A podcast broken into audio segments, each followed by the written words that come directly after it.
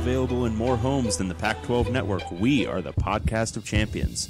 They give it back now to the 30, or down to the 20. All the band is out on the field. I'm David Woods from Bruin Report Online. And here he goes, Myles Jack. And I'm Ryan Abraham from USCFootball.com. Liner gonna try to sneak it ahead.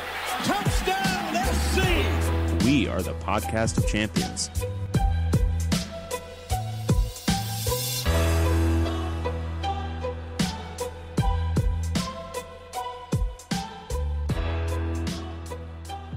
Welcome, everyone, back to the podcast of champions. I'm David Woods from Bruin Report Online, the UCLA site on the 24 7 Sports Network here in 2022. Holy cow. It's 2022. That's not the way you usually end that, David. No, Woods. no, Uh, I gave you some extra words. There were some words there I was expecting. And you sort of just kind of ended abruptly where you do that. You interview someone sometimes, they just interview, they just end a sentence sort of abruptly. You're like, are you done? I'm not yeah, sure. but that's not someone. That's always a 16 year old high school recruit. They never Fair give point. you. They never give you what you need. They never give you a like a reasonable end to a sentence. It's just like, oh, I'm supposed to ask something else now. Right, exactly. But anyway, I'm Ryan Abraham uh, from USCFootball.com, the USC site on the 24 7 Sports Network. And together we make the podcast of champions talking all things Pac 12 football. Haven't I, I've taped all the bowl games, Dave, so I'm going to watch them later. We'll still recap them, but I assume the Pac 12 did well. Uh, yeah, so, yeah, you know, No, I, I would think um, uh, probably at least a few wins in there, right? There were five. would There were five Pac-12 bowl games. There had to have been at least a few. yeah, that, This you know, is the Conference of Champions. because 2020, uh, the Pac 12 didn't win any bowl games. So I assume in 2021, that's been rectified. Yeah, You know, come on, that's all luck, right? That's just pure variance. Of Yeah. course, like I would, I would even guess probably they won four of the five, right? I I assume so. I'm gonna look. I'll look it up here real quick when we get to that. But uh, until then, uh, I want to let everyone know how you can get a hold of us. You can email us Pac12podcast at gmail.com or you can call or text us at 424-532-0678 over on the Twitters at Pac12 Podcast is where we be. Uh, Pac12podcast.com is the website with all of our old shows. And over at Reddit, reddit.com slash r slash podcast of champions to discuss what's going on with the Pac 12. Those four out of five wins, we assume. Uh, you can do all that over on the Reddit channel. And then if you have Apple Podcast, uh, the app on your iPhone or your iPad or wherever, please follow the Podcast of Champions and rate us with five stars. Write anything up there. And, you know, we usually read some of these things. Uh, I don't know if we're going to be doing that all the time, but we'll do some of it. I don't know if we have any new ones, David. Uh, We, we, have zero new ones. I would right, say perfect. I would describe our listener base as lackluster at best. Uh, Yes. I would say that they have gotten lazy, they've gotten fat and happy, um, and I think we need to whip them back into shape. we have to do that. So get in there and uh, leave us five stars. Say something funny uh, about us. It could be positive, better if it's Hopefully, negative. hopefully negative. Yeah, hopefully negative. And uh, we would love to read it on the air. You could tell us how dumb we are, how ugly we are, how we don't know anything about football. We shouldn't have a podcast. Any of the things, if you leave us five stars, we will read them. And we would probably agree with you. Yeah, yeah, exactly. Um, well, we'll get to the bowls in a minute. So I, I still got to pull it up on the, the Google and see uh, how the Pac-12 did, and we'll let everyone know. We don't have any spoilers or anything or anything, but we've heard uh, a couple times from uh, the commissioner uh, George Kliavkoff. Uh, he did a, a story with the LA Times, and um, I guess well maybe this is sort of a spoiler because he didn't really talk about. he talked about how poorly the Pac-12 did. Obviously, oh, let me just look it up really quick because all right, I actually have to see what the record was. All right, hang on. All right, okay, all right. They didn't win that one, but they probably won. Oh no, not that one either. Okay, all right. Well, then they probably won the last. No. Wow. Oh wow. Um. I bet Oh, you the holy- Rose Bowl. The Rose Bowl. Um, Ohio State had a whole bunch of opt-outs, so I assume Utah won the Rose Bowl. Yeah. Like, look at the third unless, quarter. Like, how, unless Central Michigan uh, got added to the Pac-12 uh, due to COVID things, we're looking at another 0 and 5 here. yikes. Um, but George Kliavkoff talked about that and uh, the reinvestment or the investment, maybe not reinvestment, investment into football, uh, how he's been discussing that with all of the, the Pac 12 programs where you're not necessarily neglecting uh, Olympic sports, but you can make the Olympic sports better if you refocus resources on football. Uh, he didn't seem very happy with the uh, postseason performance, and I think he brought up, at least in the LA Times article, about uh, the worst overall percentage as far as out of conference games since 1983. I think it was nine and 23 against the FBS programs, and that started off with a huge win over Ohio State by Oregon, and obviously UCLA's win over LSU. Some promising uh, developments early on in the out of conference season, and there were some bad ones too. Obviously, Montana, things like that, losing to a couple FCS schools. But I would say, um, you know, overall, nine twenty three. That's pretty abysmal. The bowl game record, pretty abysmal. And it seemed like George Kliavkoff was, you know, interested in, in solving that. But I don't know if you read any of those or saw some. I think he he went on with uh, John Canzano this week also. But uh, you know, he seemed pretty frustrated, which a lot of Pac-12 fans are too.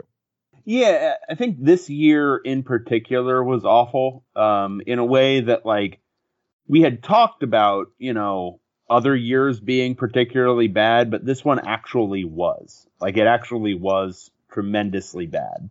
Um, it was so SRS that that handy little historical statistic I've talked to you about that you were using for USC.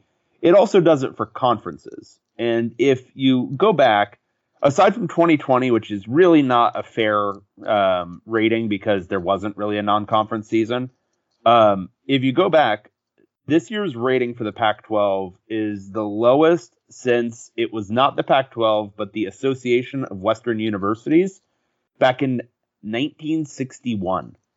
Wow. This is the worst the Pac-12 has been since then. Um, so it's this is the uh, absolute low point. So he's coming in at um, the best and or worst possible time to be the guy who fixes things because I can imagine this being galvanizing for him. Um, but it is the the absolute low, low, low point. Like this truly was a horrible season for the Pac-12 in a way that like people were exaggerating that about 2019, 2018, and 2017 just because there wasn't a playoff team. Um, those weren't good years, but they weren't this. Uh, this was horrible. Absolutely yeah. the worst year, probably, if you're being like real, the worst year ever for the Pac 12. Crazy um, how bad it is. And, you know, I guess there's no place to go but up. Uh, maybe that's a positive for George Kliavkoff, but yeah, it's probably not going to be this bad again. There was like some like very specific factors at play, like a lot of talk going into the season about like the lack of experienced quarterbacking in the league. Um, like there was some like legitimate soft factors that played into it, and there have been some coaching changes that you have to feel pretty good about riding the ship at some of these programs that were pretty bad this year. Like Washington and USC both took massive steps back uh, that weren't necessarily expected. Um, and both of those, you know, they've got new head coaches now. Um, so you can reasonably expect them to be better next year and then potentially really good again within a couple of years. Um, so there's some soft stuff that's already going to change, but um, the, the trajectory of the league is not good since 2013. Um, it is on a, a downward path. Um, and yeah, I don't think it can continue too much further beyond what it did this year. but still, there's there's some larger, bigger picture things that need to, you know, be focused on from the commissioner's office. I won't say solved because I don't think a lot of this can be solved at the uh, commissioner level. Um, a lot of it is just like simple demographic stuff that's actually never going to be solved. Um, but there is some stuff that they can start doing, um, things they can influence in terms of scheduling that may or may not fix some elements of this. Yeah, he's talked about that, you know, trying to get to the eight game conference schedule as early as possible, but pretty much need the big Big Ten to do that. Otherwise, it's going to be hard to fill the entire, um, you know, inventory, I guess, of uh, out of conference games. BYU joining a conference doesn't really help because that's fewer games. Uh, you know, five games this year. I think it's five in 2022 as well. And if you think about it, man, that Ohio State win by Oregon sort of carried the conference for like two months, right? Yeah. Like, that kept Oregon in the top you know, even you know, in the top three or whatever, uh, until the loss of Stanford. But still, you know, there was optimism that was just a, you know, stub your toe sort of thing until Oregon fell apart late and got crushed by Utah. But man, that that one win just it, was like the life preserver for the, the Pac-12. Well, it was it was disguising a lot of things, not just about the league, but about Oregon itself. Because Oregon, if you were following along like the advanced stats ratings for Oregon, they were never a top 10 team. ever, and they shouldn't have been considered one. Um, like the way they were playing games and winning games was a lot of by the skin of their teeth. Um, and it, it wasn't a dominant team by any stretch of the imagination. So they caught Ohio State, I think, on a bad Ohio State day, and they played their absolute best game on that day, uh, and they won by seven, I think. Um, so I think it was it was it was something that disguised things, and maybe it would have continued to disguise things if they'd been able to hold on, or even if Utah had beaten Ohio State, maybe the Pac-12 could have said, "Well, our two best teams were better than you know one of the top five teams in the country, probably in Ohio State." So that's that's something to hang our hat on. But they couldn't say that after Utah lost that game. Yeah.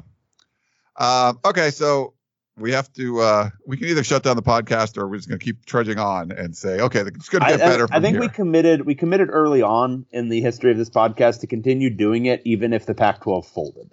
So Okay. I think I think we're not quite there yet. So we got to keep soldiering on. we're close to folding. Like the, the Pac-12 is close to just imploding, right? Like Right. it's not the big. The Big 12 is looking better, which is bad. Yeah, yeah, no, we will continue this even after it becomes lacrosse only. Yeah. Do you remember um, early? You know, this is months ago. Uh, Arizona State. There was a lot of optimism going into the season. Things sort of fell apart. Uh, it was this NCAA investigation that, and I forget the term Herm used. Herm Edwards used. It wasn't an investigation. It was like a An internal review, something like that. something like a review. A review. Yeah, review. Yeah. Well, uh, uh, yesterday, our buddy Chris Karpman posted um, that he expects Arizona State to self-impose. Uh, he calls them limitations this year. So we would use the word sanctions usually. Um, and he gave some examples. He said some of the specific details may be difficult to obtain in the short term, but in an- anticipation of what Arizona State's likely facing in the form of looming level one football recruiting infractions, you should expect self-imposed sanctions to begin this year.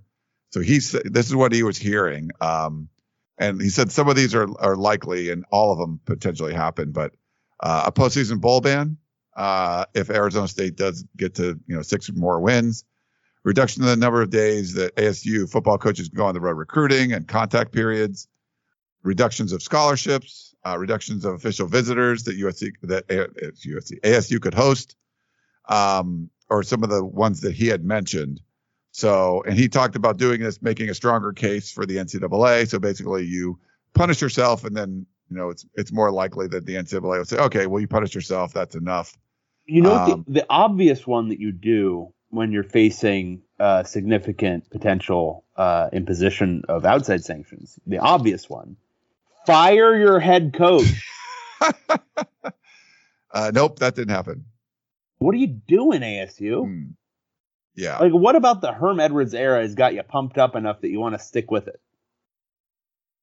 Yeah, I mean, he talks about that. It says it would put more or most of repercussions for the recruiting wrongdoing doing on the existing staff as opposed to a new staff. So if they did hire someone, you know, they I guess that's a you know you could say, hey, we're gonna fire the staff now. So maybe it's just a, a, a card you wait to play. I'm not sure. Yeah, I don't know. Whole lot of eight and five to be excited about, I guess.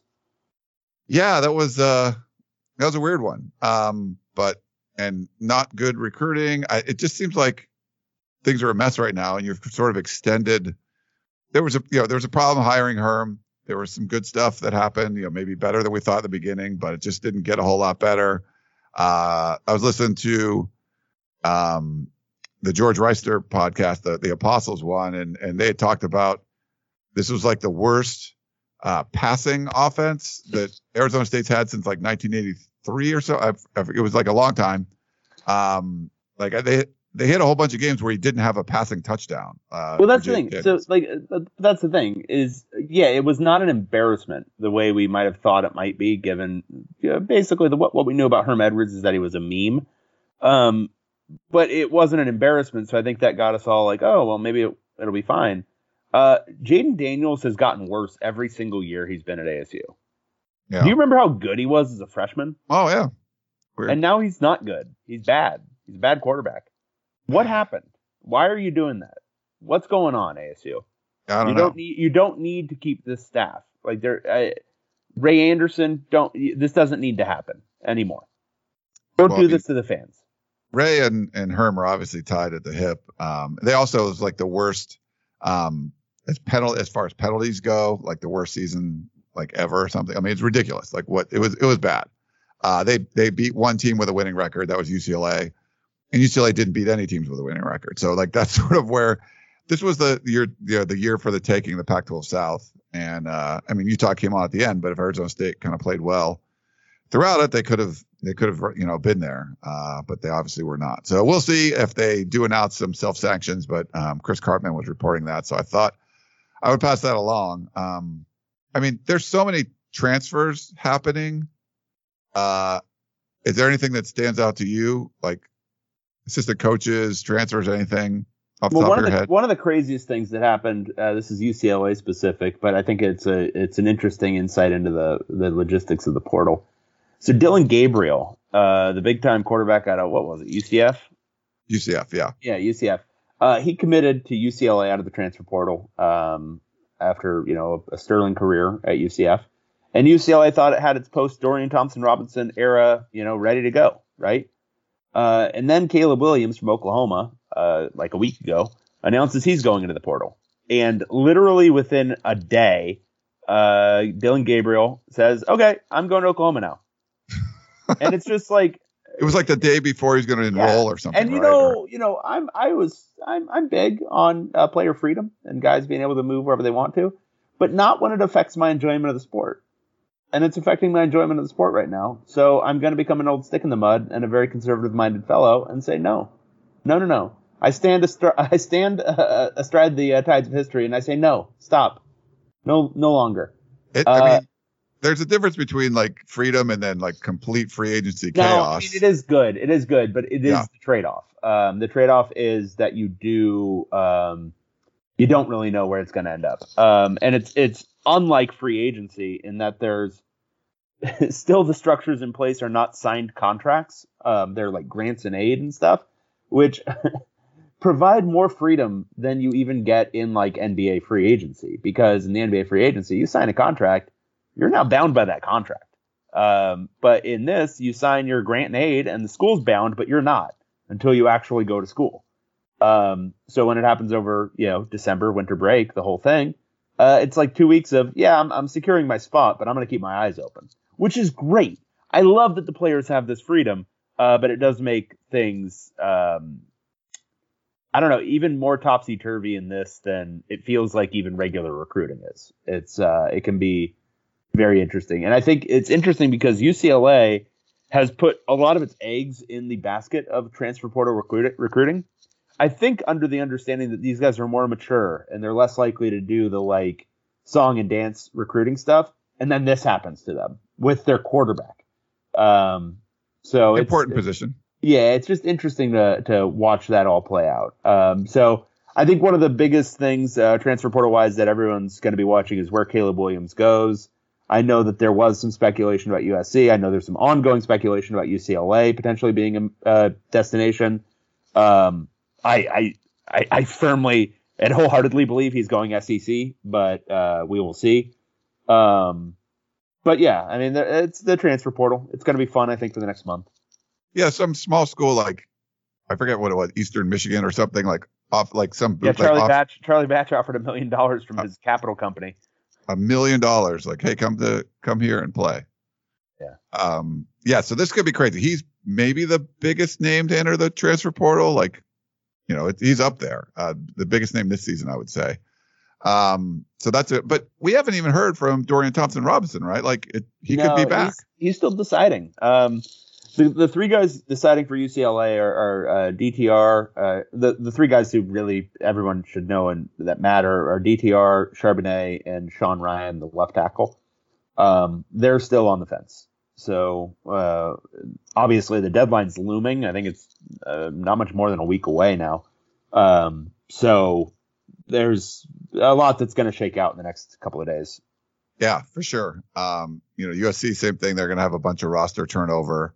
Um, Kedon Slovis is going to Pitt. You know, there's a couple names there, but the, uh, we've heard that they could have up to like, I don't know about UCLA levels, but like, you know, 30, 35 guys turned over on the roster. So we'll see what Lincoln Riley can do. But yeah, there's, I mean, it's just every, I try to retweet the good ones I see from the podcast of champions Twitter feed, but there's been so many like this guy's going here, this guy's going there. They, they hired this coach.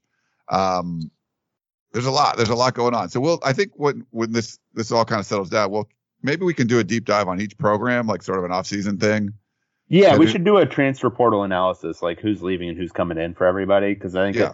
it, it doesn't make sense to do it as much real time, but like once we get a gauge of it, almost treating it like recruiting itself, where it's just okay, how's the roster changing for each of these teams? Maybe we can get the different pubs on to kind of go into it. That would be good. And uh, I mean, yeah. So what's like school starts for everyone? I think UCLA's on a quarter system, so they just started. But for the semesters, like they'll start like next week. And once school starts, then there's going to be less, like you said, like you're going to be enrolled there, like transferring uh, at that point. There's sort of like still the ongoing uh, silly season. So, but and you know the Ducks, uh, coaching wise, I think someone called it like the the show cause crew or something like that. Like there's a bunch of guys like Tosh Lupoi, like people that have previously maybe there have been some recruiting uh, discretions. Um, the Ducks have brought him in uh, up there. So I don't know if you had any thoughts on that. No, not really. All Right. right, we'll see. Uh, it's still like I.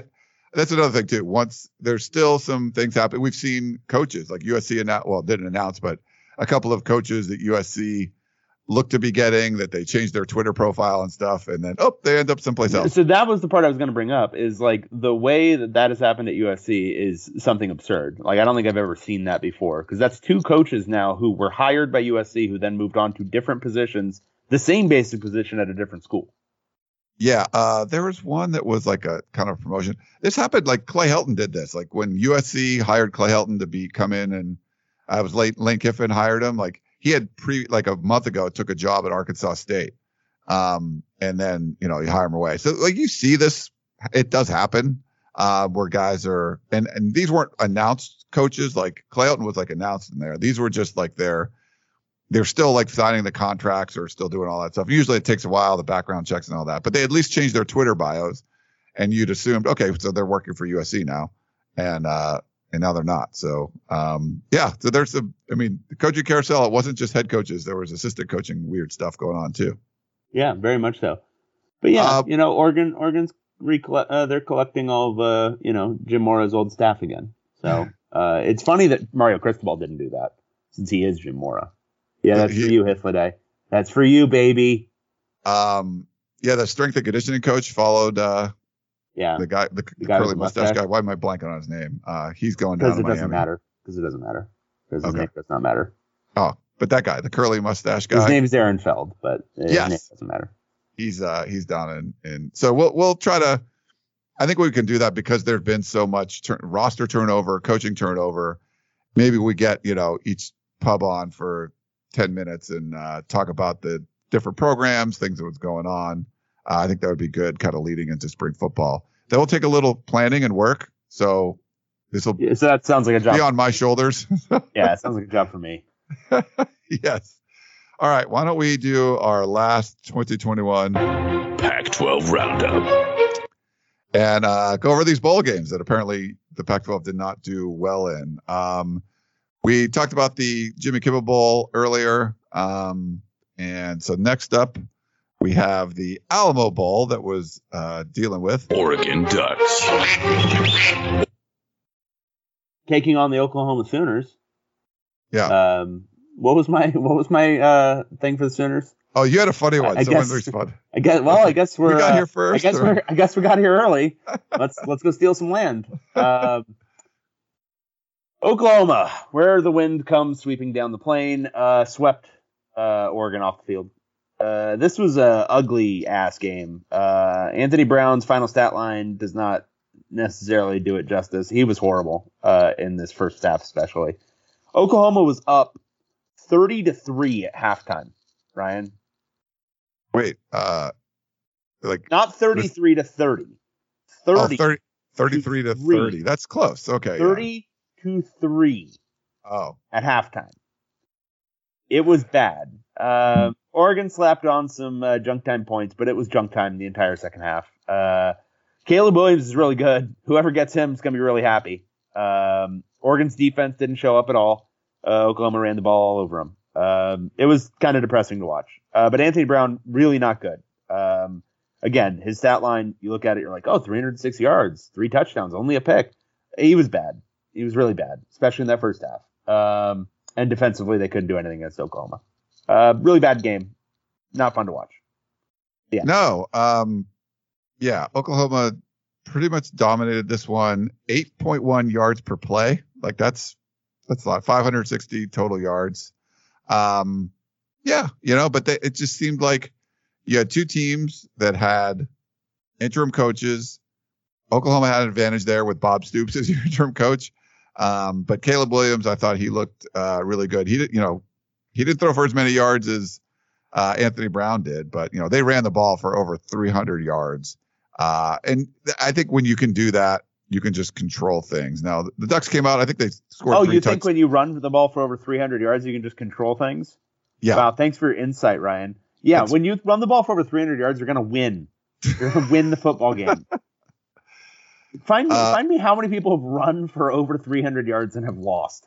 It's this is a weird one though because there was only one turnover in the whole game, uh, the the one pick, uh, but it was such a you know commanding lead, and you just felt like Oklahoma at halftime didn't have to do much.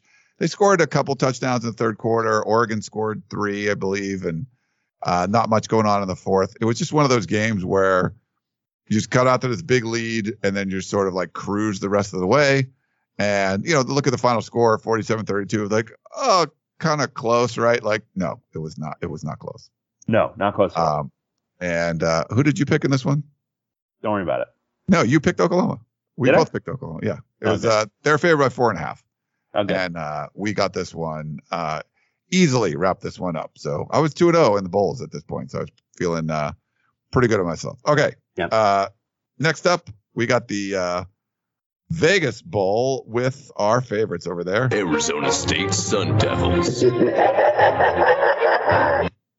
This was uh, so Wisconsin Badger Badger Badger Badger Badger Badger Badger Badger Badger Badger Badger Badger Badger Badger Badger Snake Snake. Um. Anyway, uh, Wisconsin won twenty to thirteen. It was simultaneously the most Wisconsin ass football game and the most Herm Edwards ass football game because neither team did anything offensively really. Like it was not. This is this was an unenjoyable football game. Uh, which I'm going to be saying a lot. So just hold on to that. Okay. Um, it was unenjoyable, but also it was a one score game. Uh, ASU had no business being in a one score game against Wisconsin. Wisconsin was up 20 to 6 at halftime. Felt like they had full control over the game, but it just kind of, oh, we don't really want to score anymore. ASU throws in a touchdown, uh, but just nothing happened. This was a miserable football game to watch. Jayden Daniels is is not good right now. Uh, he's got somebody needs to do something there because I am depressed watching Jayden Daniels play football right now. yeah it's not uh it's not fun i don't have you know sometimes you watch a football game if you're watching the green bay packers i know you don't like the nfl but it's like third and 11 and you're like okay well this is a punt you know? And if you like oh aaron rodgers like he'll find somebody and he's got a you know coin flip to make a first down here. Like i just didn't feel like i don't have the because you have confidence like he's going to do something he's going to make a play. Even if they get pressure he might escape the pocket and just find someone downfield. Like i don't feel like very confident at all in when I watch him. Like if things are going according to schedule and they're running the football or whatever and setting up third and shorts, fine. But I don't feel confident in that he could just go back there and make a play. And that's I two years ago I think I did. And I, I feel like you've lost confidence in what his ability to go out there and make Oh, plays. Absolutely. Um, and it seems like, you know, ASU may have because they punted the ball away on the Wisconsin side of the field with less than 10 minutes to go in the fourth quarter. And you know what, Ryan? I got, I got a little thing to tell you. Uh-huh. They never got the ball back. Wisconsin drove the field 18 plays, 90 yards in almost 10 minutes of game time to ice the game, at the end of which they didn't score. They were just like, no, we're good. We'll chill Yeah. out here at the ASU 8. A nine minute, 53 second drive, 90 yards. I mean, it's insane. Incredible. Um, that's if you end it like that, like it's like the four minute drill, you know, times two and a half. You're like, okay. no, Wisconsin definitely practices an eight minute drill.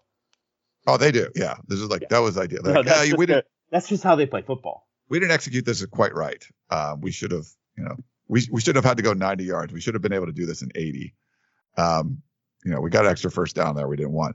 Uh, it was sort of a battle of attrition too. I know there was opt outs uh, from Arizona State, Washington. I mean Washington, uh, Wisconsin had four starters out and they lost players during the game, and it just wasn't. Vegas is great. This wasn't a great game to watch, and if you're gonna do, there's styles of play, and sometimes you just do whatever you can do to disrupt what the other team's doing and don't let them play their style of play.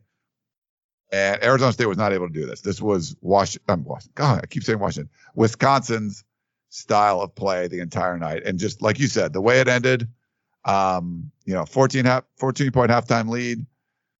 ASU made it a little bit closer, but it wasn't, it wasn't that close. Uh, Wisconsin could have done a lot more, but they just did exactly what they had to do to sort of like boa constrictor ASU and they were helpless. There was just, there was just nothing. It was just like you're watching, you're watching the life just drip out of your body and there's nothing you could do about it. Yeah, absolutely. Um, so I got this one right. So Wisconsin was favored by six, won by seven. I was getting a little worried there though, because they weren't, you know, they, they looked at a one point lead. I think they would have looked at as insurmountable. They just weren't going to do anything else, but they had a seven point lead and they sort of uh, choked the life out of the game. So that's how that one ended. Uh, okay. Next up, we got, we get to use this one. Um, the Sun Bowl with Washington State Cougars. Against the Central Michigan. What the hell are they? I don't know what they are. Central Michigan is the Chippewas. That sounds good. Yeah, that sounds about right. So is that another? Yeah, that could is be it, Chippewa is just a Native American, correct? Yeah. Okay. All right. Well, good. Uh, well, we should know them because they beat Washington State. Um, so Central Michigan uh, won 24-21. It was sort of, you know, the classic game of two halves. Central Michigan uh, jumped out to a 21 point lead in the first half. Washington State not looking good. Um, Jayden de Laura went out. Victor Gabalis came in to play quarterback. Um, they made a big comeback in the second half. Um, they, you know, kind of the way their defense does, very opportunistically, um, forced some kind of weird stuff to happen. They got an interception.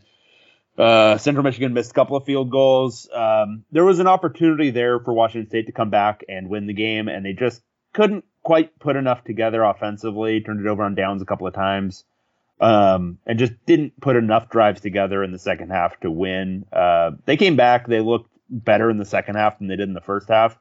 Um, first half was just a lot of three and outs. A lot of three and outs for both teams. Again, I, I, don't mean to keep hammering the point. Not an enjoyable football game to watch. Uh, Washington State scored zero points against Central Michigan in the first half. Zero. Like, how do you do that? 240 yards total, 18 rushing yards in this game, 3.7 yards per play. We talked about what Oklahoma did. Was it 8.1? This is 3.7, significantly worse. Sometimes you see a game, Dave, where, you know, a team might not be great on third down because they're just picking up eight yards on first down, six yards on second down. They just kind of move along. And, you know, the one time they punt, they did face a third down. Washington State was one of 16 on third down. And they also went for it five times on fourth down, got only one of those. So two of 21 on third and fourth down in this game. Obviously, that's not going to go over very well. You mentioned they, they have been very opportunistic. Uh, they got two turnovers in this game. It was, they won the turnover battle two to one, but I mean, the way they were playing on offense, you would have needed to get five or six turnovers. Uh, it was a good comeback in the second half. Uh, Central Michigan only uh, scored a, a, late field goal um, in the fourth quarter, but you know, being down, you know, 21 nothing at halftime, like I don't know what, you know, what are you going to do there? It just didn't seem like you were scrambling to get this game and you were like, hey, play anyone, play anywhere. Like, come on, let's let's make this happen. You find an opponent, and did you just not care? I, I, don't know. I'm not sure what happened here, but this was this was a game controlled by Central Michigan. Sort of hold on at the end uh, to win, but this is a bad, bad showing for the Pac-12. Like this was this was a game you were more than a touchdown favorite. Uh, we both tweet. We didn't pick this on the, the show, but Dave tweeted the the line, so we just both picked Washington State, like literally knowing nothing about Central Michigan, and uh, obviously we were way wrong, way, way wrong on this one. Well, yeah, I mean, come on. You're talking about one of the best teams in the MAC. Let's let's not denigrate them any more than we have to. Uh, they were not. They, they were eight and four coming to this one. So I mean, but still, it's like it's Maction. Uh, bad Maction for the Washington State Cougs, and we did use the uh, the meow, which we haven't used for quite a while uh, with Washington State, but this was a disappointing one. Um, Yeah. Absolutely. very disappointing. And then the last one, uh, the granddaddy of them all, we've got the Rose Bowl and Utah Utes. Taking on the Ohio State Buckeyes. Just a nut. The thing. nut Yeah, the just nut. A, just a nut. Um, in a protective case. Yeah, in a protective case of sorts. Um, Utah, this was an actual good football game. I would say the best football game I watched of bowl season. Very Uh, good football. Very it was good. a really, really good game. Tons of fun. Uh, prompted, you know, some tweets like, "Why do they play any games besides the Rose Bowl um, ever? Like, don't play any other football games at all, but certainly not any other bowl games." Uh, this was awesome. Uh, both teams really came to play. Uh, I think all the bullshit uh, from game day where Herbstreit was like, "These guys don't love football anymore," or whatever. Blah blah blah blah blah. Uh, this game kind of, I mean, just by itself, sort of disproves that theory. Like so many guys just leaving it all out there. Um, it was really just blow for blow. Uh, Utah came out just firing on all cylinders. Cam Rising looked great, um, just doing everything. Um, Utah couldn't really run the ball very well early, but they were still trying. They made special teams plays. Britton Covey had a great touchdown. Uh, but Ohio State just kept firing back, kept firing back. CJ Stroud's incredible. Like some of the throws he was making uh, were just nuts. And yeah, there were some blown coverages later on, but early on he was hitting guys like over the shoulder perfectly, like right in the exact spot it needed to be at the right time. Uh, some of the best quarterbacking I've seen all year. Um, there were late game heroics. Bryson Barnes has to come into the game. He's a walk on, uh, and he throws himself just a beautiful touchdown. Um, and at that point, everyone's screaming, Kyle, you go for two. You do not kick the point after, and it ends up not mattering. Uh, but he should have gone for two. You you do not want to get into overtime against Ohio State with Bryson Barnes as your quarterback, but he played his butt off at the end. Micah Bernard was playing both ways for most of this game. He took a bunch of snaps at running back. Also, I, I didn't really see him go off the field at cornerback. Um, he got picked on a little bit, but frankly, watching him, I was like, he looks the part. I mean, he's not getting just blown away in coverage. Uh, he was right there most of the time, even when he was getting uh, caught on. Um, it was just a great game. Uh, it was a really fantastic game, and I think when you look at the like raw stats of it, Ohio State did win and should have won, uh, but Utah played its butt off. It was great to see Britton Covey have a really, really big game in his last game. Um, and just, you know, it's a shame that uh, Utah couldn't pull it off and get the win. But I think if you're a Utah fan, you've got to be just absolutely ecstatic about the way the season went, ecstatic about your showing in the Rose Bowl, and also, given what might return, ecstatic about the potential for next year. Yeah, um, it's a heartbreaker, right? This was one that I think Utah had four different um, 14 point leads. Um, this, you know, you know, there was opt outs, uh, obviously, and, you know, some injuries and things for both sides. Ohio State, you weren't sure like what the motivation was going to be, but CJ Stroud threw for 15,000 yards, something like that. It was, I don't know the exact number in front of me, yeah, but it was a seven lot. thousand of which with which went to Jaxon Smith-Njigba. Yes. Um, I was, it was funny because he was like the third best right wide receiver on the team. The two best guys opt out. You know, like Olave is one of the best, uh, you know, in the country. And it's sort of just like, okay, well, what if, if both those guys played, could the passing offense been better? Because I, I mean, how could the pass, passing offense have been any better than what it was?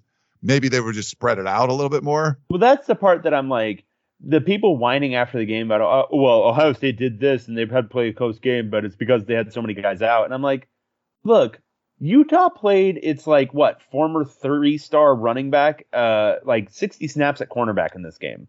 Yeah. You have a bunch of five star receivers who are like third or fourth in your depth chart. But yeah, when Smith or Harrison or Egbuka get pushed up there to uh, play in a bunch, you know what they look like? Five star receivers. Yeah.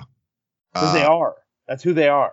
instead of throwing it to three five star receivers, you threw it to one. But um, he had he set all kinds of records, and uh, it was tough. This was a tough one uh, for the Utes because you, you were in control and you had um, what was it that fourth and one um, play and the you know with the quarterback run and just go you know takes it to the house.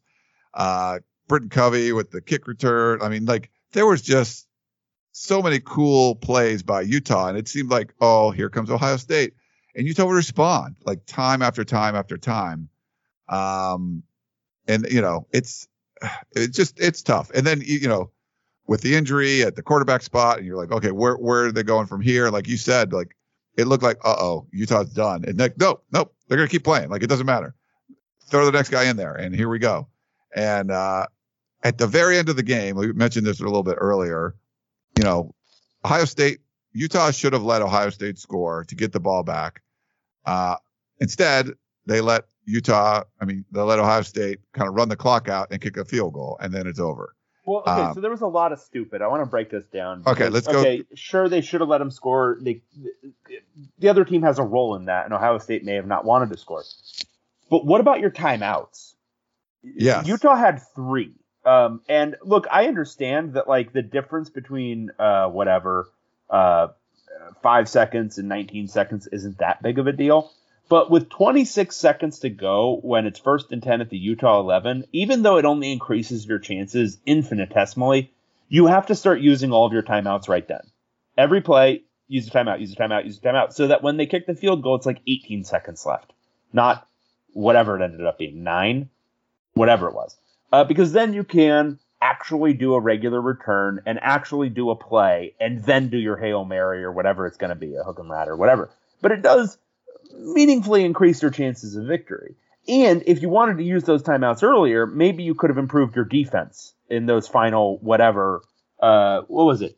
It was like three, four straight plays where they ran for almost ten yards. Um, maybe you can make an adjustment, make a switch, do something that's going to throw them off. Uh, in addition to stopping the clock, but the the timeout usage was uh, non-existent. They didn't use any of them. They walked into the end of the game with three timeouts. Um, then you also have Ryan Day going brain dumb. Why, dear God, are you kicking on second and one at the Utah two? Run one more play and tell your running back, no matter what the hell you do, you fall down before that goal line. No matter what. But you're running another play. Because at worst, you're getting another three seconds off the clock and potentially preventing Utah from getting a kickoff return for a touchdown. Why the hell are you kicking that field goal with nine seconds to go? Makes no sense. I yeah, I don't get it either. Um, and it's disappointing because I could have covered this. it didn't happen. They kicked the field goal. There, a lot of things could have happened where it just you know they score a touchdown there and the game's over. Uh, and Ohio State wins by seven, and I go four and one in the bowls. But that that wasn't meant to be. Uh, you had Utah on this one. To be fair, Utah was winning most of the time, but you just felt like Ohio State, you know, given enough time, they were going to be able to overcome Utah and just getting stops. Utah just was having a really hard time getting stops, and um, they let Ohio State kind of go all over the place. But I, so much fire Utah played with. Yeah, I don't like some of the end game stuff, not using any of those timeouts. Not It wasn't that big of a deal because it wouldn't have meaningfully changed anything. It was just annoying to watch a very good game eh, plagued by, and it wasn't just Whittingham. Ryan Day was being very stupid too. That's kind of getting Yeah. lost in the whole thing. But uh, see, the ball stops at 12 seconds to go on the Utah two, right? They call timeout then. Just wait.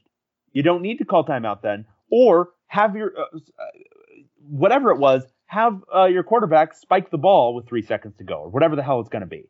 But you don't need to call your timeout right then. Anyway, go ahead. Yeah, no, that's it's. This would have been at least like, hey, at least the Pac-12 won the Rose Bowl. You know, um, it was sort of the worst of both worlds. They didn't, you know, Utah ends up covering and they still lost the game. But I, I, Uh, whatever. It was. It was. It I was wanted really Utah to win this one. I mean, I wanted this. This would have been a nice little, okay, one and four in the bowl game as opposed to, um, you know, to zero and five is bad. Uh, but yeah, that's it's a tough one. You know, Cam Rising obviously was a complete, absolute stud, and uh, it's tough to see him go down. I don't know how serious the injury was. I haven't seen a follow up on that, but um, man, that's a that is a tough one.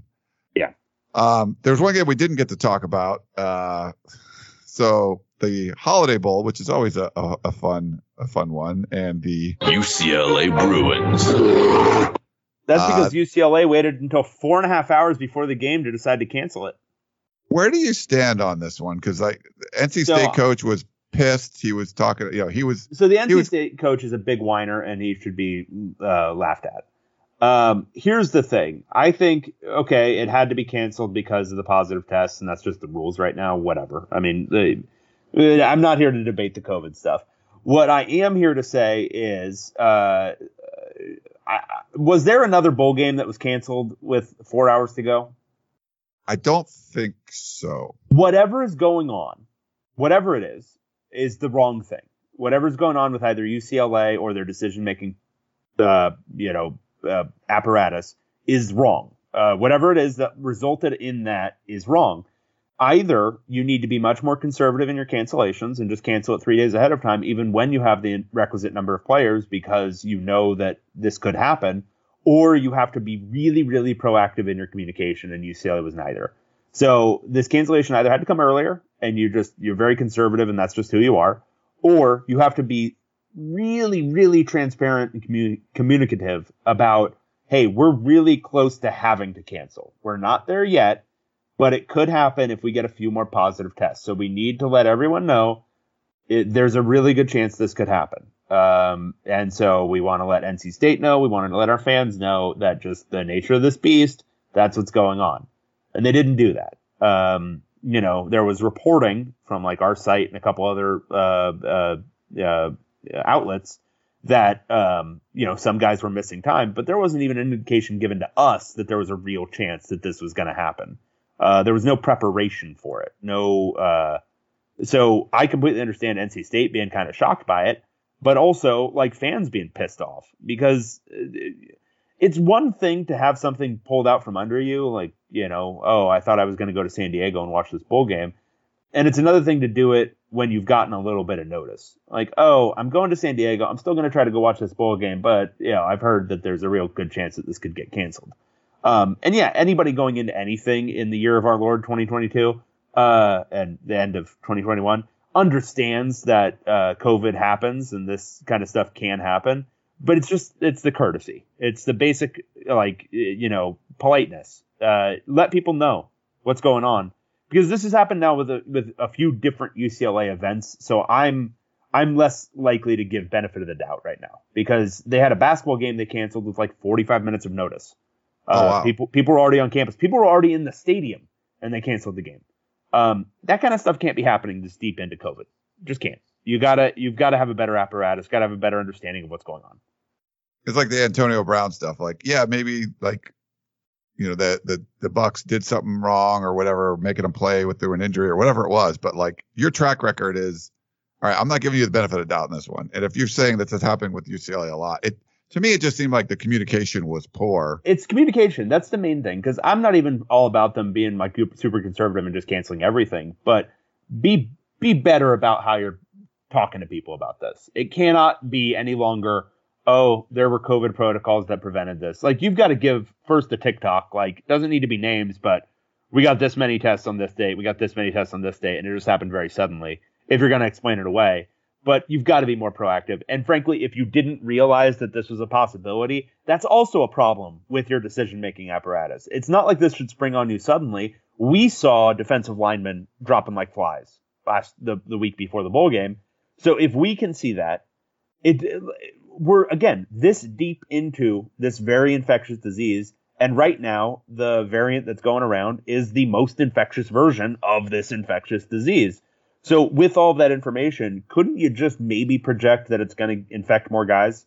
Like that a few so if you're a few bodies away from no longer being able to play and it's a very infectious disease and you're a few bodies away on say the Monday before the game or the Sunday before the game, you might start thinking, okay, we got to have a contingency plan. We got to have an idea for what's going on going on here. And the most important thing to do in that situation is communicate because you've got thousands of people traveling to this game spending a lot of money. You've got the other team that could potentially get San Diego State or just some like local friggin' whatever. It could be an FCS team, but somebody to play in the Holiday Bowl. So the Holiday Bowl also doesn't get out a bunch of money. Um, and they just didn't do any of that. Yeah. All right. Well, uh, anything else from the recap no, the? no, uh, I don't want to talk about these bowl games anymore. Okay. Let's. Uh, oh, I don't know if we've mentioned, but uh, we didn't know at the time Washington State and Miami. That was actually gonna, looked like it'd be a good game. Miami had to pull out early. It was cool that Washington State at least got an opponent, but it wasn't cool that they. You know why they were allowed to get an opponent? Because they had time. They Oh yeah, time. Because Well- Miami pulled out with enough time yeah. to let them do that. Yeah, they were they they uh, communicated well. They did. They It was a well. breakup, but you know, no, there was no hard feelings. Exactly. North Carolina State, there's some hard feelings there. Yeah, very hard feelings. Understandable. Okay, let's take a quick break. We'll come back and answer some questions.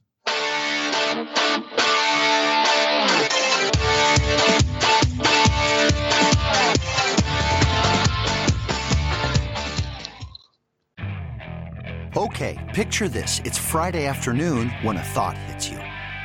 I can spend another weekend doing the same old whatever, or I can hop into my all new Hyundai Santa Fe and hit the road. With available HTRAC, all wheel drive, and three row seating, my whole family can head deep into the wild. Conquer the weekend in the all new Hyundai Santa Fe. Visit HyundaiUSA.com or call 562-314-4603 for more details. Hyundai, there's joy in every journey. This episode is brought to you by Progressive Insurance. Whether you love true crime or comedy, celebrity interviews or news, you call the shots on what's in your podcast queue. And guess what? Now you can call them on your auto insurance too with the Name Your Price tool from Progressive. It works just the way it sounds. You tell Progressive how much you want to pay for car insurance, and they'll show you coverage options that fit your budget. Get your quote today at progressive.com to join the over 28 million drivers who trust Progressive. Progressive Casualty Insurance Company and Affiliates. Price and coverage match limited by state law. All right, we're back here on the podcast of Champions. Uh, our- we got some regular uh, voicemailers in there. And do you remember why we talked about the Stanford fans last time? we time? asked. Okay, so this is funny. We asked for every Stanford fan to email us and just say, "I am a Stanford fan." Okay. We got Two one- people. Two people emailed in. Howard. He said, I'm a Stanford fan. A little tree uh, icon, which was very cool. And then, uh, Jeremy actually has a question. oh, So shoot, I, you want to do that first? I'll read you. This is Okay. Stanford Jeremy. Greetings. I'm an avid Stanford football fan and regularly listen to the podcast of champions. Even though Stanford fans are regularly maligned on the podcast, still we endure. We remember when Andrew Luck was lighting up the competition. We remember when Christian McCaffrey and Bryce Love were the most exciting athletes the Pac 12 was featuring. Verbal abuse cannot dampen our spirit. Stanford's recent decline is clearly a result of the early signing period. You can draw a straight line from the start of the early signing period in 2017 to the recent decline of Stanford football. Until recently, many Stanford football players wouldn't find out if they were even accepted until early January. It appears that David Shaw has rectified that situation based upon the recent stellar recruiting class. Things are turning around. What else would you expect from a coach with three Pac 12 titles? David and Ryan can now look forward to Stanford once again dominating UCLA and USC on the gridiron. The last few seasons must have been unsettling with UCLA USC actually winning a couple. Don't worry, normality is returning. All right now, baby. It's all right now. Best regards, Jeremy. I like it. Jeremy. That was some real hopium right there. It was good. Um, I know there was only two Stanford fans, but still, Jeremy brought it, and we, I did like Howard's uh, tree icon, which you can't see because this is a you know audio, uh, of you know not a visual medium. But uh, what did you think about the early signing period stuff? Um, I mean, it's it's a really long and convoluted way of spelling steroids, but uh, yeah, sure. Uh, I would say um, I could understand that being a somewhat of a problem for Stanford to navigate, but I the kind of guy that Stanford's gonna get, I don't know that they would be too thrown off by having to wait until the late signing period. Frankly, Yeah, um, and I, you know, even though Stanford was three and nine, Jeremy, they did beat USC this year. So uh, wins over USC and Oregon. Oh yeah, Um, baby. That's why you got to keep David Shaw around, just like Chip Kelly. Got to keep him around. You know, putting 62 points up on your rival. I'm not. Lo- I'm not Where are we at through the extension? Like, is there? It 10 uh, 10 as, years, as far as we know, as far as we know, nothing has been agreed upon or signed. Wow. Uh, there was some talk even afterwards. I know you might have got a little giddy that uh, he could end up somewhere else, or they could have a parting of ways or That's just- something. I, I would not. I would not. Uh, I would still not be shocked if something like that were to happen. So Yeah. I'm not gonna. I'm not gonna talk about it too much because I don't want to talk about it. It's like, um, you know, something you anticipate where you, if you talk about it too much, you're like, um, it's probably not gonna happen now. Yeah. Well, Yeah. like Mel Tucker getting the 10 year, 95 million. Chip gets 10 years, 98 million. I think that's probably fair. We'll go somewhere in that range. We'll see. Uh, okay. Let's go to fight fir- her first voicemail. Hey, what's up, guys? It's Perk. Um, I was kind of wanting to get your thoughts on um, the situation with players opting out in the bowl game, and not necessarily opting out, because I totally get why they're doing that, but on some of them not playing in the games, but still going to the games. Um, I think it was Kenny Pickett for Pitt that like sat up in the press box or one of the suites um, for the for the bowl game. I'm not I'm not sure. I just heard about that. Um, and then also I saw Chris Olave on the sidelines for Ohio State. And while I understand like not necessarily wanting to punish the player or, or make him feel bad, at the same time though, I do think it is kind of awkward in the sense that like you're just standing on the sidelines, not because you're injured, but because you're just choosing not to play.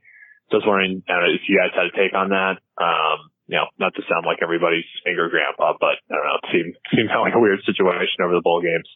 I just wanted to get you guys thoughts. Uh, happy New Year, guys. Thanks. Yeah, uh, it's an interesting question. I, I don't. I, I haven't gotten excited about the opting out at all. Um, I don't really care, and I think that's kind of best handled internally within a team. Um, like if if they're all supportive of Olave and the whole thing, then if they want him on the sideline with them, then what the hell? Why not? Um, conversely, if they don't, then I think it's oh, yeah, whatever. They can decide. Oh, this guy quit on us, so no, he doesn't have a place out there. Uh, but the the attitudes I've seen from players have been mostly uniformly supportive of their teammates who have opted out. Um, I think a lot of these guys, you got to understand, a lot of these guys are, um, you know, they're big on their personal success and their ability to go play in the NFL. And I think the younger guys on some of these teams, they want to be in the position that Chris Olave is in at some point, where they can make a decision about whether or not to opt out because they want to prepare for the NFL draft. So I think there's. Um, your attitude as a fan or our attitudes as fans and observers is going to be very different from the guys on the sideline. So I think if you're concerned about like it being uncomfortable for guys on the sideline to be like, you know, accompanied by somebody who's opting out, I don't that's not the sense I get from players uh, about their feelings regarding opting out. If it's you who's uncomfortable watching it, I get that, but you know, whatever. There's a lot of guys, there's a lot of people on the sidelines who I'm uncomfortable being out there. Most of them are very rich. Yeah. Um, perk, perk, perk. I mean, does he want to be like the old man yelling at a cloud here? Uh, Apparently. yeah. Unfortunately, I feel the same way. Like I agree with Perk. Like I am up for, you know, unlike David, I do like player mobility. I don't care if you committed to one school and burned Chip Kelly and UCLA and now you're going to Oklahoma. Like fine. That's fine. You know, the day of classes starting. Do what you want. Like you're the player. You get one, you you get one. You get a free one. Uh, if you transfer again, I think you got to sit out. And if you want to opt out, I have no problem with it. I the, the uh, Kirk Herbstreit comments, like you know, I think he does a great job. I, I didn't really felt that went over well, but you know, this is a guy that talks for hours on end, constantly. You know, he does two games a week.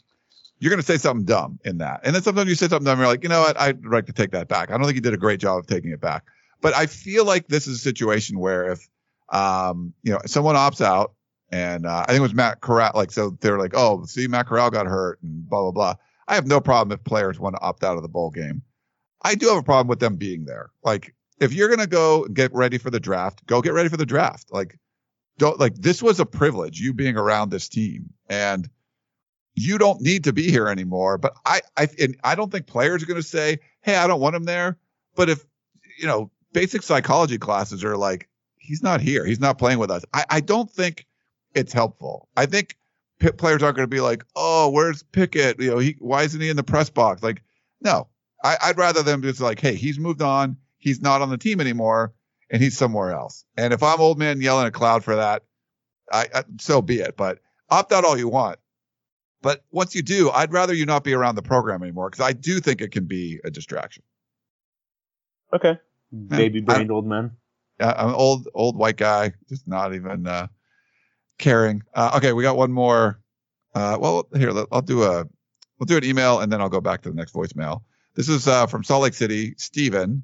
I realize I shouldn't have asked this last week, but I didn't. Uh, I'm, he said I shouldn't have asked this last week, but I I didn't. realize and I should have. I think should it have. means he should have. Oh, I'm sorry. Should, so, reading's hard. Should have asked uh, last week. Still relevant. Uh, in the December 17th episode, while talking about Colorado's recruiting class, Brandon Huffman said that Colorado's, quote, not the most fertile recruiting ground. I would say in the Pac-12, only Oregon has less Division One players sign each year than the state of Colorado. He said starting at the 40 28 timestamp. Go back and listen, Dave. Uh, is that accurate? I know. Uh, I don't even think you listened to the show at all because you weren't on that one. I'm not trying to be a dick and assume Huffman doesn't know what he's talking about, but considering the populations of the states in the Pac 12, it's pretty shocking to hear that Utah isn't at the bottom of the list. According to the 2020 census, Colorado has a population of 5.77 million, Oregon 4.24 million, Utah, though it's by far the smallest of the conference with 3.27 million. He says Utah is by far the smallest. Uh, with such a huge population advantage over Utah, do fewer Division One players really come from Oregon and Colorado? That's from Steven. Uh, yeah, it is true, uh, or at least I'm pretty sure it is. Um, and the reason it is is because of demographics, not necessarily the pure numbers. Uh, a lot of the people in Utah uh, are more predisposed to be playing football, generally speaking. Um, so you've got a big Polynesian community in Utah, um, which is why you see a lot of uh, uh, Utah linemen dotting the um, uh, rosters for a lot of different Pac-12 programs. Um, so yeah, you do see it. Um, it's just it's a function of uh, who actually lives in these states, in addition to how many people live in these states. You know, California quantity has a quality all its own. Uh, Washington, Arizona, similar, uh, but then the rest of it, you get into a little bit more who actually lives there. Um, and for Utah, I think that's a big part of it. Yeah. Um, there's a there were studies and stuff done. Uh, when you look at and you mentioned the Polynesian community, um, if you were if you grew up in um, if you're like Samoan, you're 40 more likely 40 times more likely to play in the NFL than if you were just uh, not Samoan. Like they're the the percentage the you know Tonga, all the the, the Polynesian islands, those countries, um, just a much much per capita. Like the, these are guys that are playing football at a much higher level and making it to the NFL. And I think that's a, a big part of the reason uh, where you're seeing that in Utah. But just the culture. I mean, there's more high school football going on, I think, in Utah um, than what you're seeing in Oregon. And, and like politically, you know, there's there's reasons why less California, you know, still a crap load of Californians are playing, but it's it's going down, you know. Um, and I think states like Oregon, they're going down more. Where I don't feel like that's the case uh, in in a place like Utah. So, um, yeah, but that I think the cultures, the you know the the the demographics, I think all of that has a part to play in this. Yeah, and um, if you want to look, um, uh, Stephen, uh, if you go onto 247's website, you can do under football recruiting, there's a player search function uh, on whatever website you're looking through, whatever team site. And if you do the player search within that, you can filter by home state.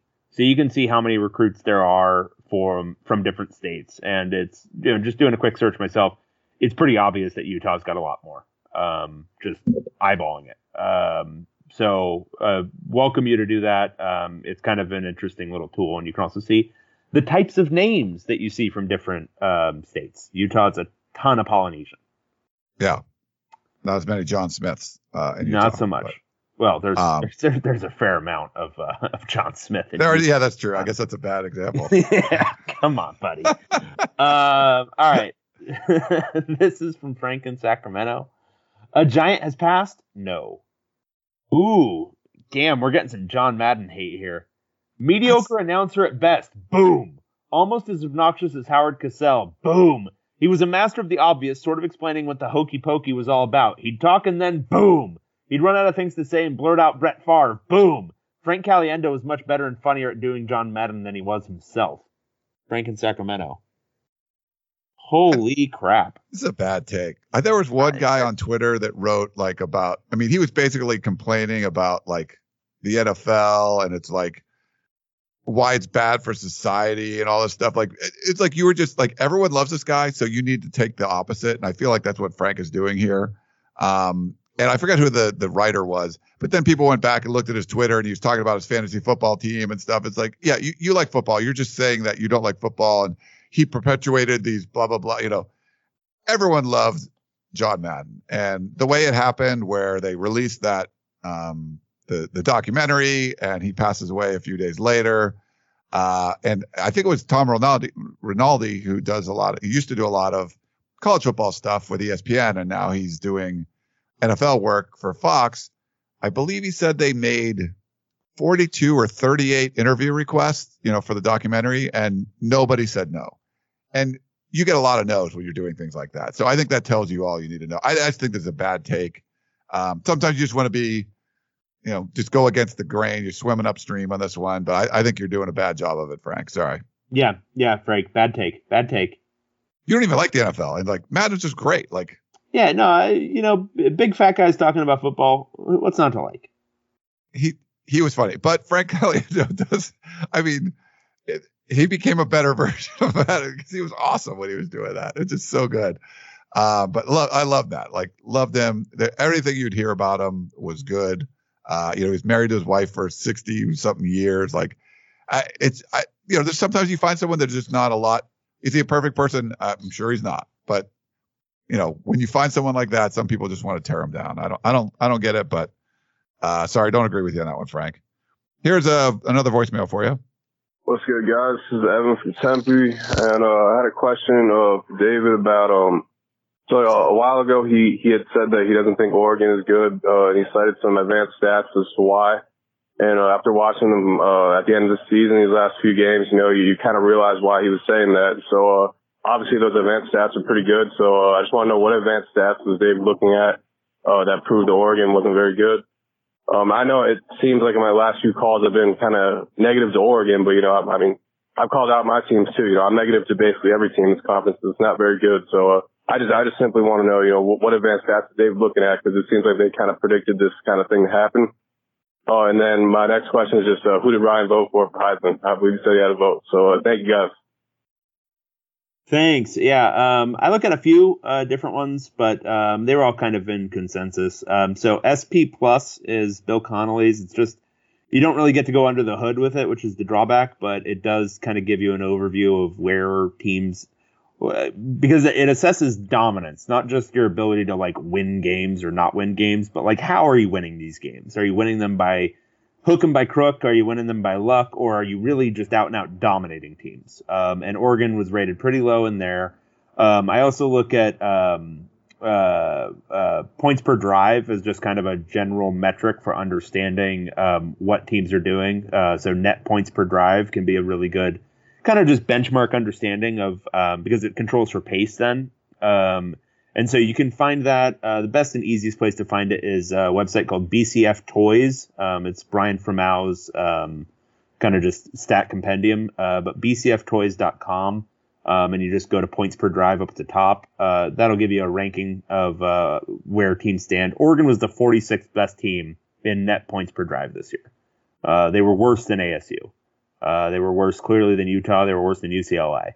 Um, now that might be a little aggressive, depending on your uh, your ability, your your desire to get into the advanced stats. But I think that is more of a true um, appraisal of where Oregon was as a team this year. Um, but um, the FEI ratings, that's also from Al. Uh, it's largely based on the points per drive, um, but that can be really good. Um, simple stuff like uh, college football reference, uh, the, the SRS ratings, I think are they're fine. They're pretty good. They give you kind of the same gist. Um, and you can find those at uh, uh, uh, College Football Reference. It's uh, stats compendium, but there's a lot of different things if you look around. Um, and you can kind of, if you look at enough different things, you can kind of get a consensus. Yeah, I have a hard time finding some of that stuff sometimes. Like you, like the SP Plus. Like there's not like a here's the SP Plus section of ESPN. It's like you have to find Bill Connolly's Oh like, yeah, no, article. no. The, the way they have dealt with uh, Connolly since hiring him, I think they've done an absolute disservice to like college football because his he was starting to get like a lot of attention when it was back at SB Nation, um, and his S and P Plus was starting to become more mainstream. And ESPN has thrown it behind a paywall and made it not something you can find easily. You have to literally go and find the most recent article that he's written to find the SP Plus. That's it, right? Like that's what you have to do. Really, it's really stupid. Uh, they've done a horrible job with him.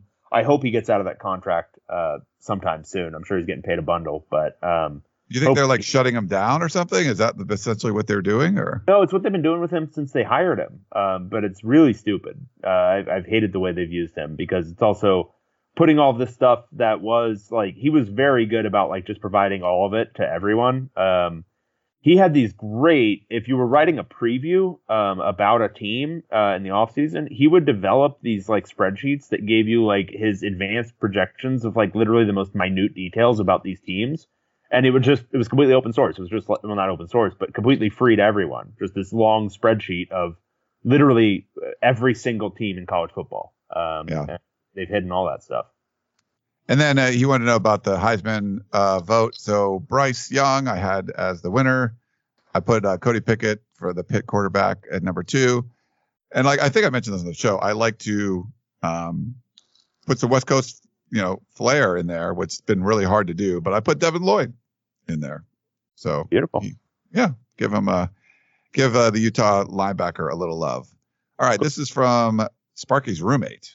He says Ryan and David. Uh, this is the Pac-12 days of Christmas. 12 days of Christmas start on Christmas Day, which means that this is the week of the 12 days of Christmas. And so, and this, so he sent this in uh, a few days ago. And so I bring to you the final verse of the Pac 12 days of Christmas. I expect David to sing this to the best of his ability. Oh, you want to Okay. sing? Okay. All right.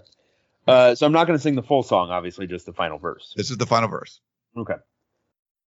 On the twelfth day of Christmas, my true love gave to me twelve beavers damming, eleven cougars couging, ten ducks a quacking, nine Trojans fighting, eight Bruins clapping, seven Utes a running, six devils sunning, five golden bears, four bearing down, three huskies, two buffaloes, and something cardinal in a dumb tree.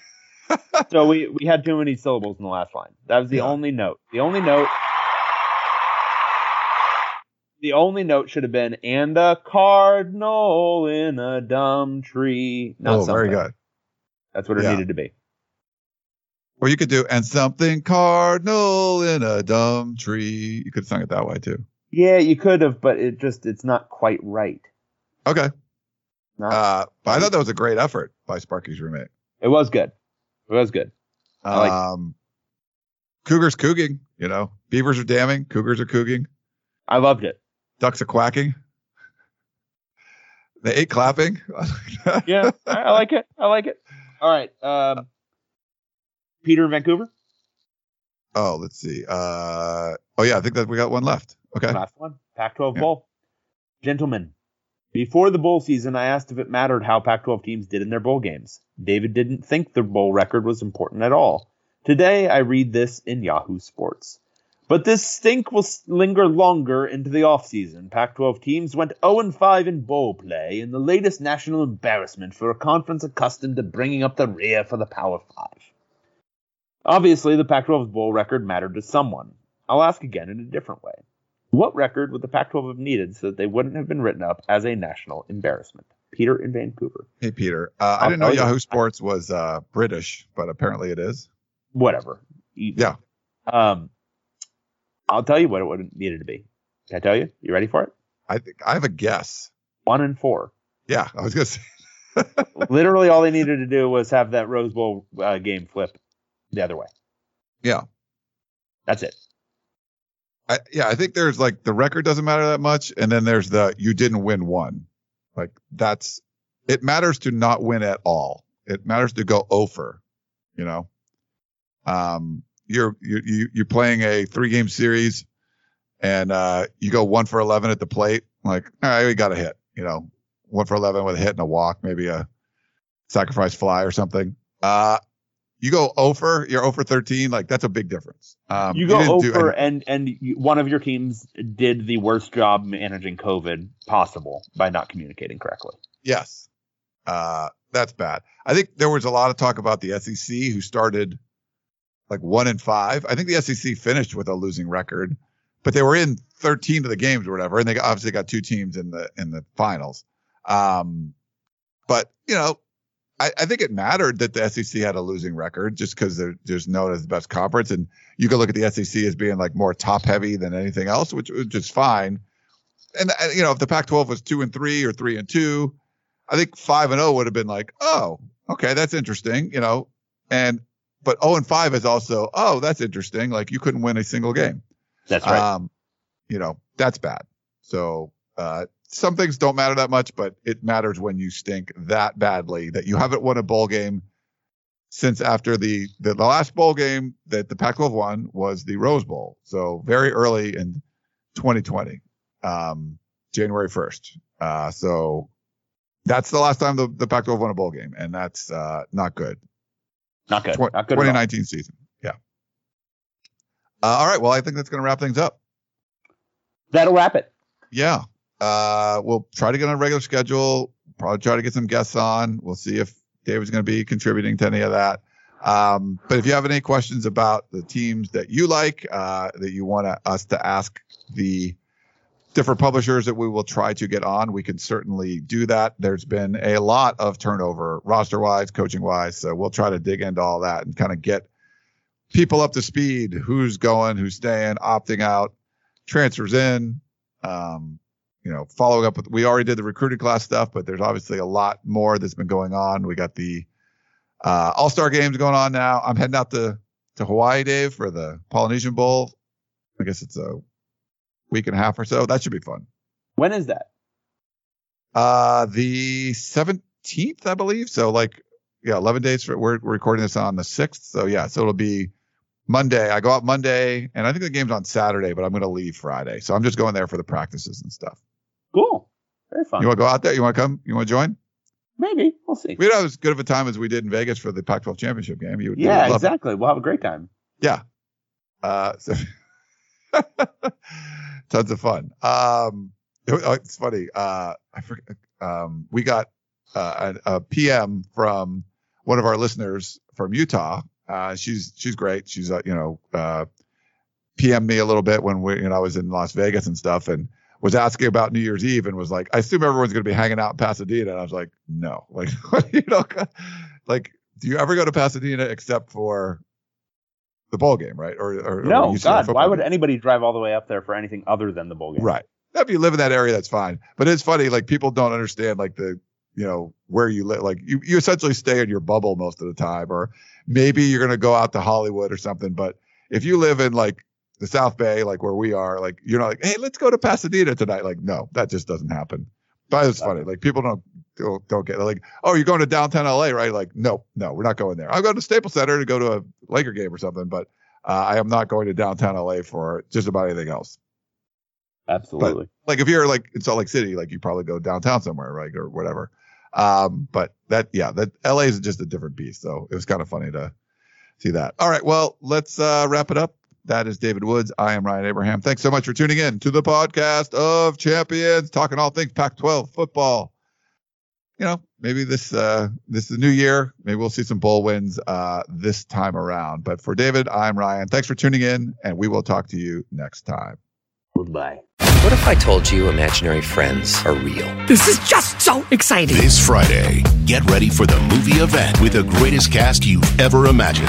Showtime. Ryan Reynolds, John Krasinski, Cailey Fleming, Fiona Shaw, Phoebe Waller-Bridge, Louis Gossett Jr., Matt Damon, Emily Blunt, George Clooney, Maya Rudolph, Bradley Cooper, Sebastian Maniscalco, Jon Stewart, Sam Rockwell, Awkwafina, Keegan-Michael Key, and Steve Carell. I need to throw up or I need a snack. It's one of the two. Gross. If rated PG, parental guidance suggested. Written and directed by John Krasinski.